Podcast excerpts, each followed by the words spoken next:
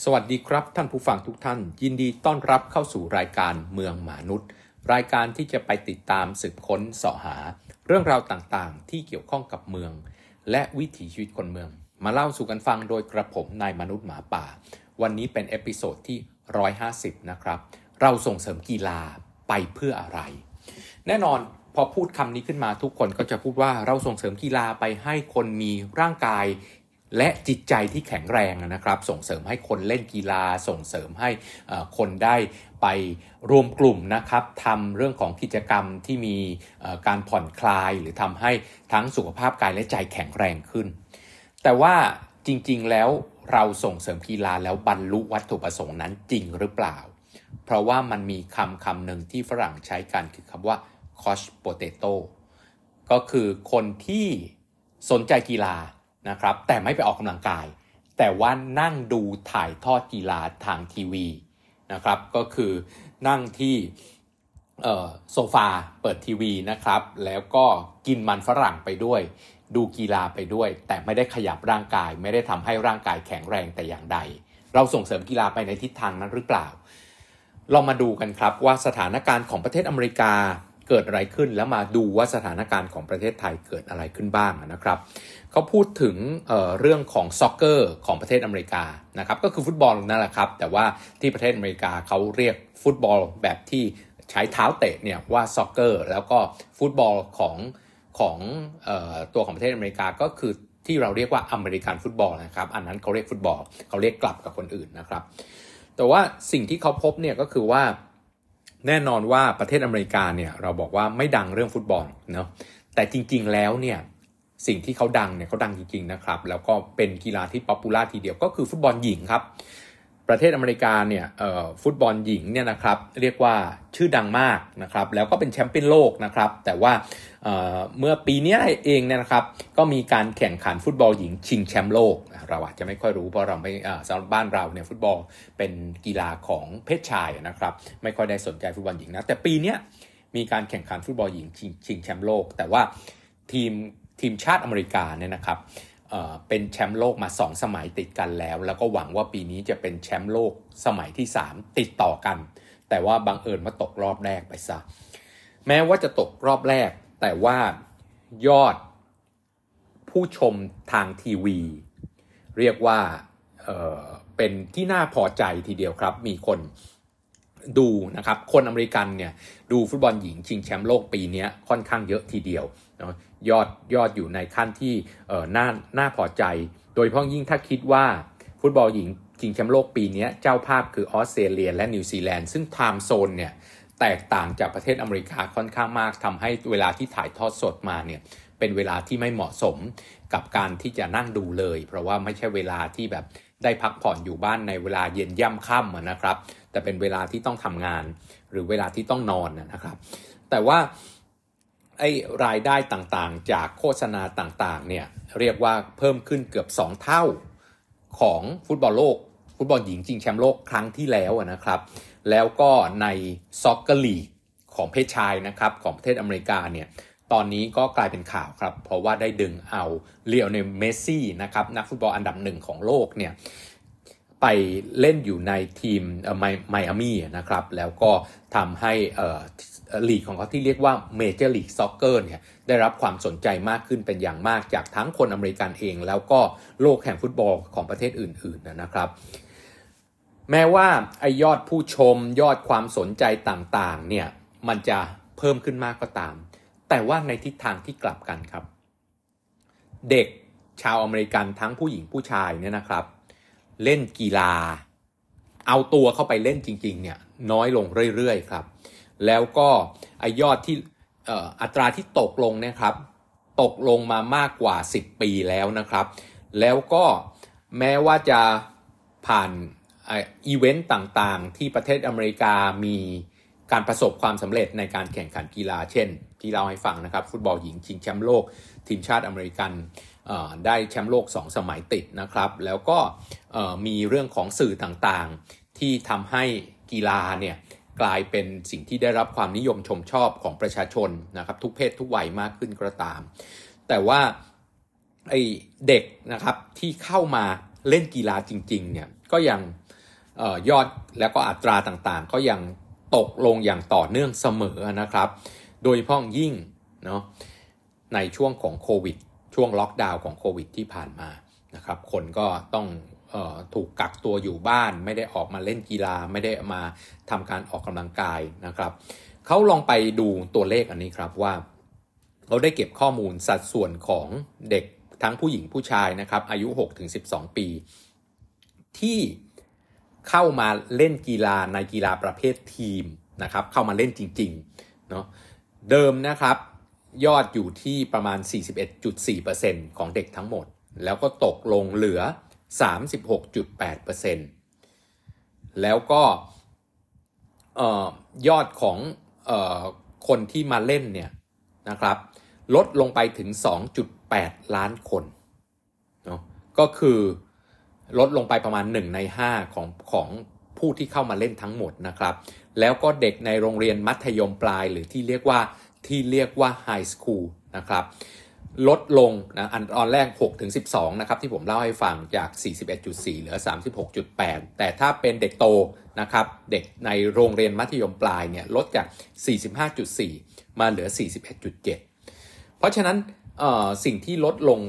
เป็นอย่างมากเนี่ยก็จะเห็นภาพนะครับ โดยเฉพาะยิ่งซ็อกเกอร์หรือว่าฟุตบอลนะครับที่เราเรียกกันทั่วไปเนี่ยถือว่าเป็น กีฬาประเภททีมที่เด็กนิยมมากที่สุดเป็นอันดับ3นะครับของกีฬาทั้งหมดของตัวของประเทศอเมริกาเนี่ยคนที่เข้ามาเล่นฟุตบอลจริงๆนะครับในวัยเด็กเนี่ยลดลงนะครับประมาณ 1 ใน 4 หรือว่าลดลงประมาณ 8 0 0แสนคนสำหรับเด็กอายุ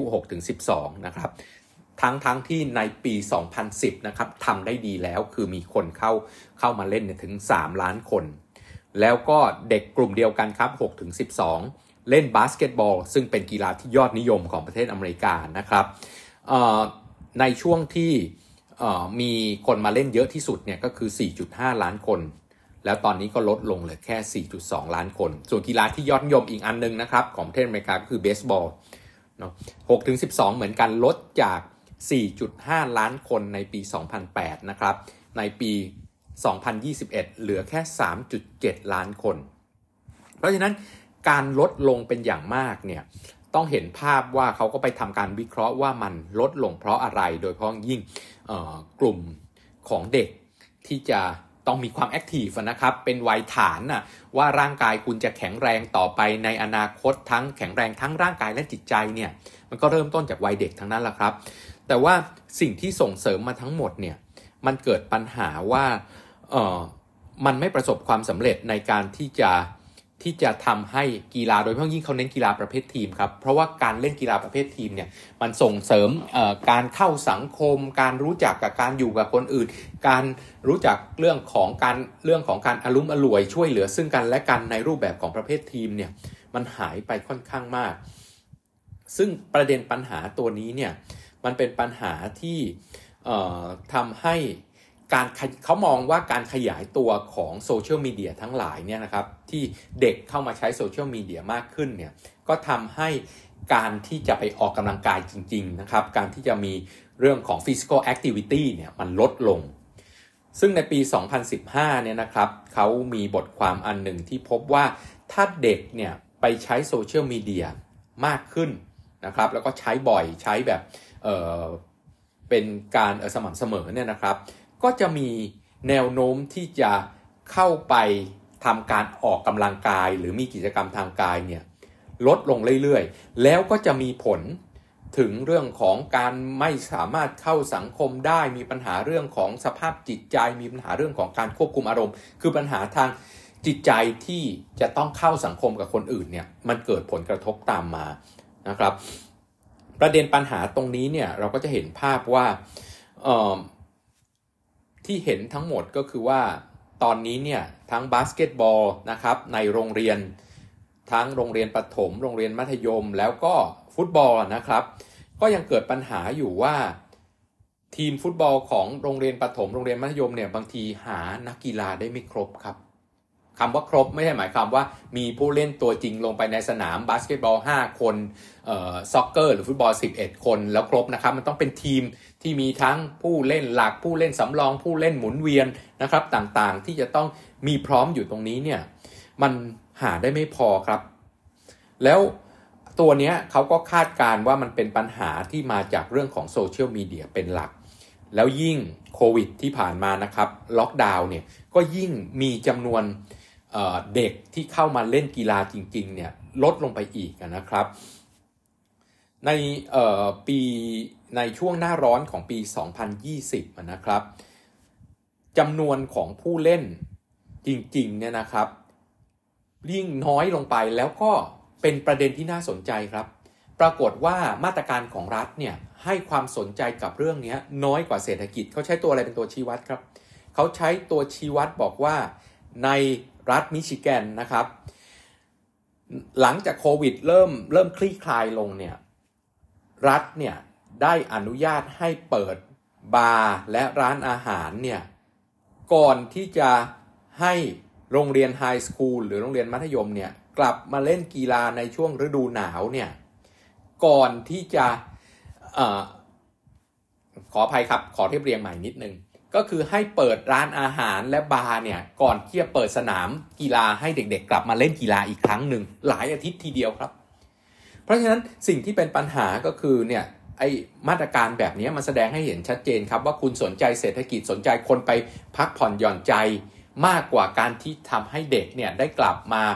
เล่นกีฬาประเภททีมทำให้ร่างกายและจิตใจแข็งแรง อันนี้นำมาซึ่งการประท้วงนำมาซึ่งความ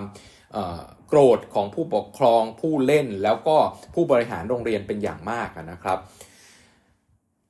สิ่งที่พบก็คือว่าถ้าไปสัมภาษณ์ผู้ปกครอง ผู้ปกครองบอกว่า 40%ของเออเด็กนักเรียนนะครับในรัฐแคลิฟอร์เนียเนี่ยผู้ปกครองเขาบอกว่าลูกของเขาเนี่ยลดความสนใจจากการเล่นกีฬาหรือการมีกิจกรรมทางกายเนี่ย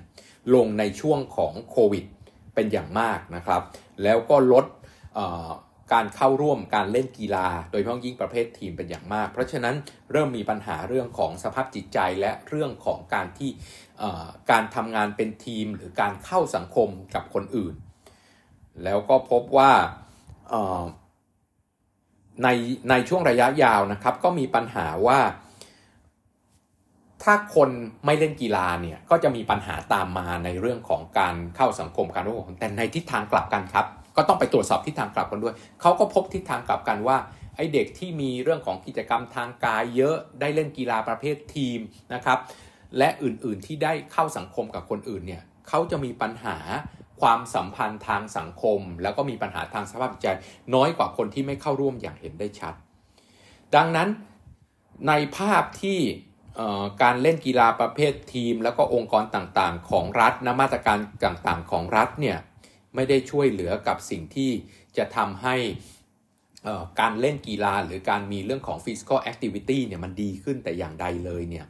เขาก็พยายามแก้ปัญหาครับ อย่างเช่นว่าไปส่งเสริมหรือว่าชักจูงใจหรือว่าให้ทุนการศึกษาและอื่นๆนะกับเด็กใน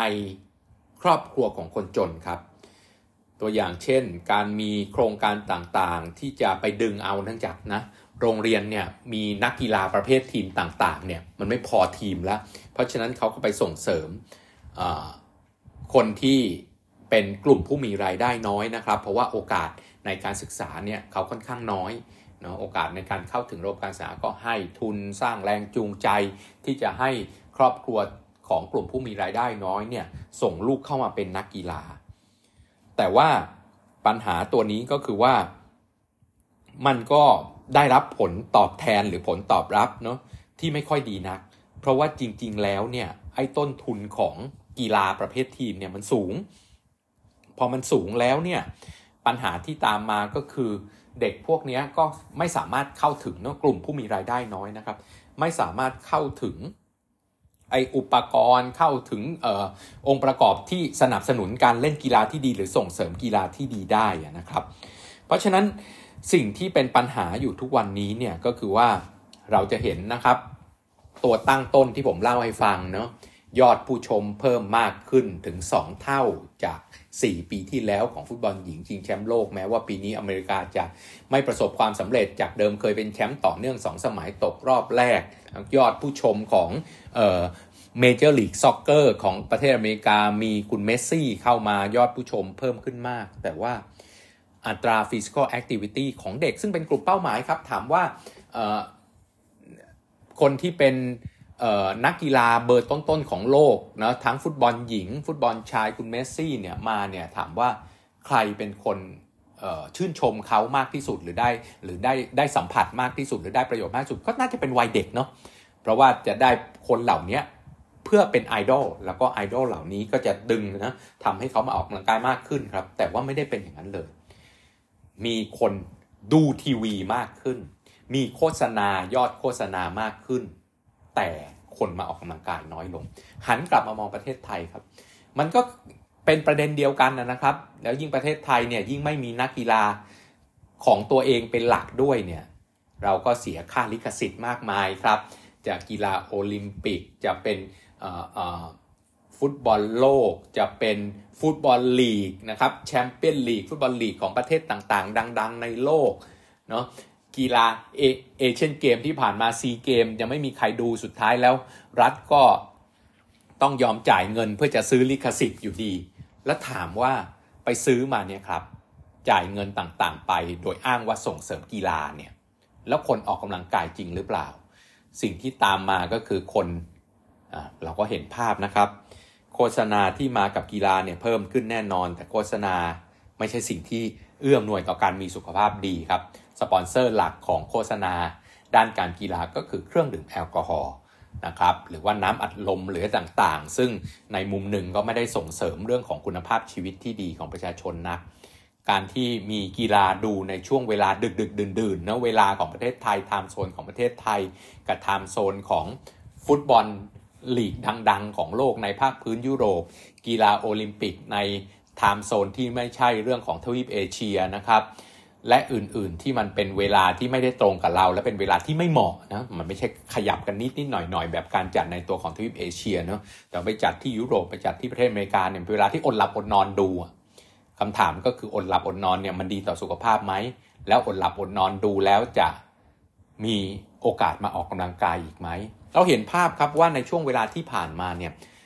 เด็กๆเนี่ย ทำตามไอดอลเราผ่านผ่านไอดอลมาหลายคนเนาะนักเทนนิสไทยนะครับ ไม่ว่าจะเป็นคุณแทมมี่หรือคุณบอลหรือว่าคุณบอลคุณบอลเดพลาดอนเนาะตอนเขาดังขึ้นมาเนี่ย เด็กๆก็ออกไปตีแบดเอาโทษทีเด็กๆก็ออกไปเด็กๆ ก็ออกไปตีเทนนิสนะยอดของการซื้อไม้เทนนิส อุปกรณ์เทนนิส และคนเล่นเทนนิสก็เพิ่มขึ้นมากในช่วงนั้นเนะเพราะว่าเกิดไอดอลขึ้นมาน้องเมย์นะครับตีแบดคนก็ไปตีแบดกันใหญ่เลย เพราะว่าดังขึ้นมานะกอล์ฟนะครับ มหาวิทยาลัยบางแห่งก็ถึงกับไปมอบปริญญากิติมศักดิ์ให้ในโรงแรม แล้วก็คนไทยก็เล่นกอล์ฟมากขึ้น มันก็มีผลแต่ถามว่าไอ้ที่ถ่ายทอดกีฬาเนี่ยบอกว่าใช้งบประมาณของประเทศเป็นจำนวนมากไปถ่ายทอดกีฬาเนี่ยมันได้ นักกีฬาหรือได้คนที่ไปออกกำลังกายเนอะอาจจะไม่ได้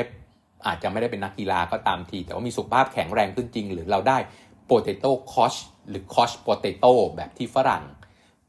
เขาบอกกันว่าคุณไม่ได้ส่งเสริมให้คนมีสุขภาพแข็งแรงหรอกคุณให้คนนั่งเฉยๆ ดูกีฬาอดหลับอดนอนนะครับ ไม่ได้มีสุขภาพดีขึ้นแต่อย่างใด ยิ่งบ้านเรานะครับ การส่งเสริมกีฬามันมี side effect อีกอันหนึ่งนอกจากไม่ได้ออกกำลังกายเนาะแล้วก็สปอนเซอร์โฆษณาเข้าไปติดหัวของประชาชนก็เป็นของที่ไม่ดีต่อสุขภาพนะครับ แถมยังมีเรื่องของการพนันอันเกิดจากการกีฬาเข้ามาอีก กีฬาเหล่านี้เนี่ยเราก็จะเห็นว่าในช่วงเทศกาลกีฬาที่ถ่ายทอดสดกันทั้งหลายเนาะที่บอกอ้างว่าส่งเสริมกีฬาเนี่ยก็คนเป็นตำรวจก็ต้องบอกว่าจับนะครับโต๊ะพนันจุดๆทั้งหลายกันเต็มไปหมดเนี่ยเพราะฉะนั้นไม่ได้บอกว่าเราต้องเราจะไม่ถ่ายทอดกีฬา แต่ว่า